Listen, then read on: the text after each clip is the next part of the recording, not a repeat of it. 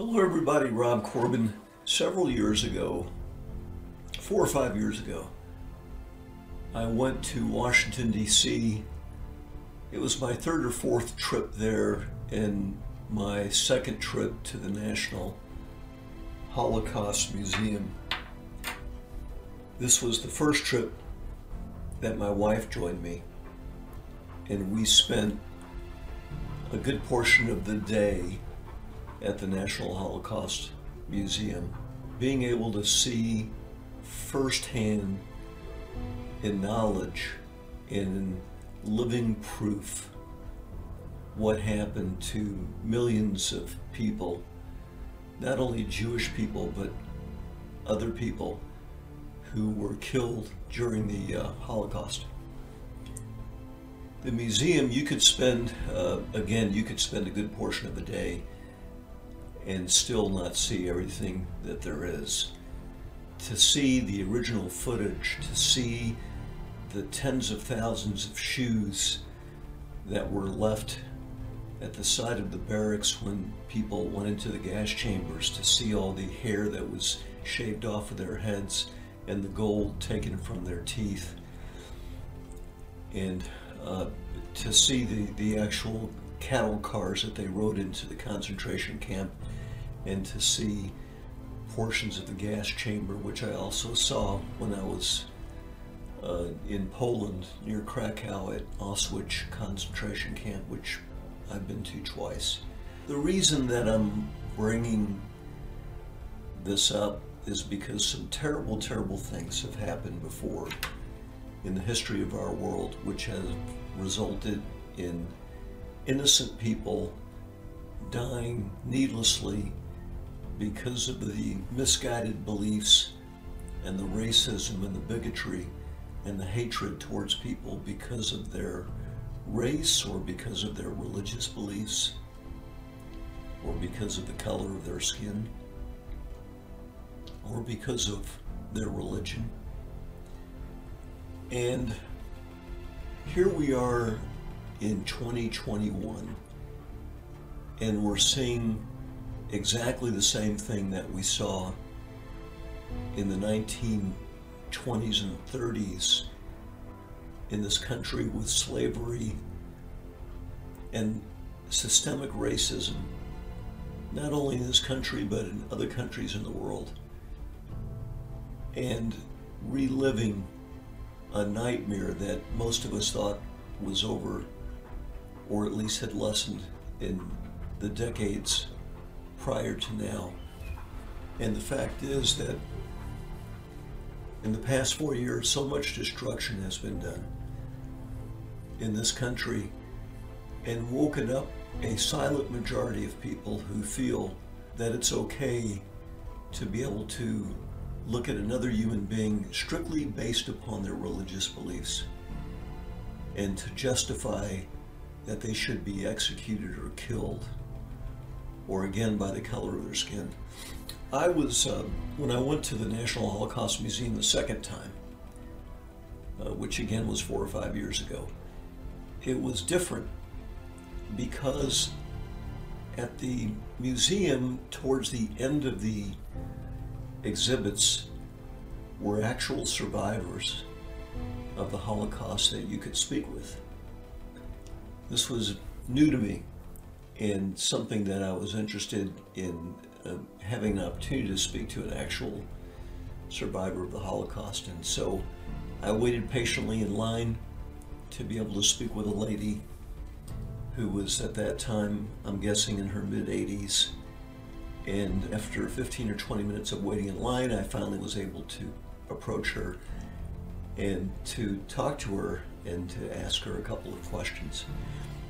One of the things that this lady mentioned to me is that she said, even today, which was over 60 years ago in history, that she went through the Holocaust as a child.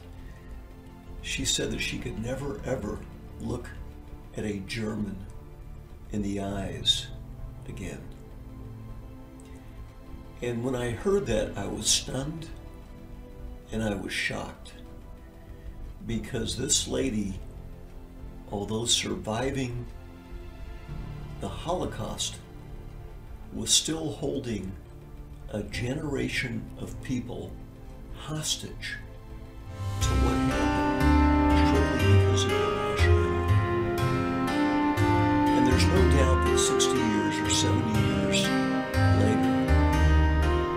there is no way that we can blame an entire previous generation for the actions of people today, some of who live life with tremendous remorse and regret at what their parents or grandparents did during the Holocaust and, and, as a member of the SS and so forth.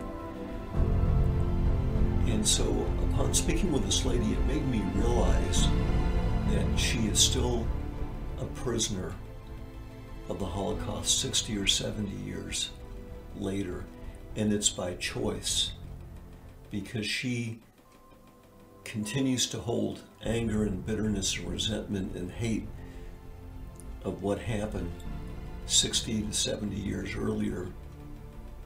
And she's the one that's suffering, not people who were born 20 or 30 years ago in Germany who have a love, a natural born love for, for all people. People who are doctors and nurses and and, and people who are studying academics and people who are making huge contributions to this world.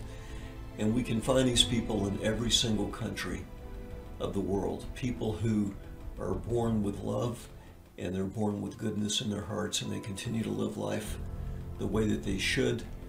And people who have, again, remorse and regret over what their ancestors did, which we cannot hold the new generation responsible for.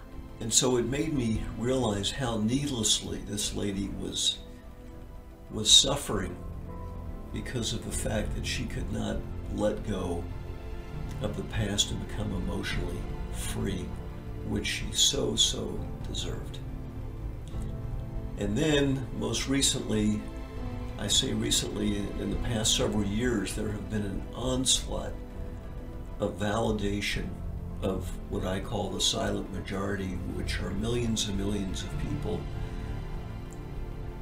who were born in this world with love in their heart and were taught hatred and bigotry and racism, and that the color of our skin determines the superiority of who we are as a race, and that not everybody is equal, which is against our forefathers in this country and their beliefs and the Constitution and the values that we all share as Americans. And so it made me realize how prevalent hate and anger and bitterness is and how difficult it is to let go of these negative feelings because all of us deserve to be emotionally free. Every single one of us deserves to be emotionally free. But here's the the biggest truth, and the biggest truth is that we are all born into this world with love in our hearts.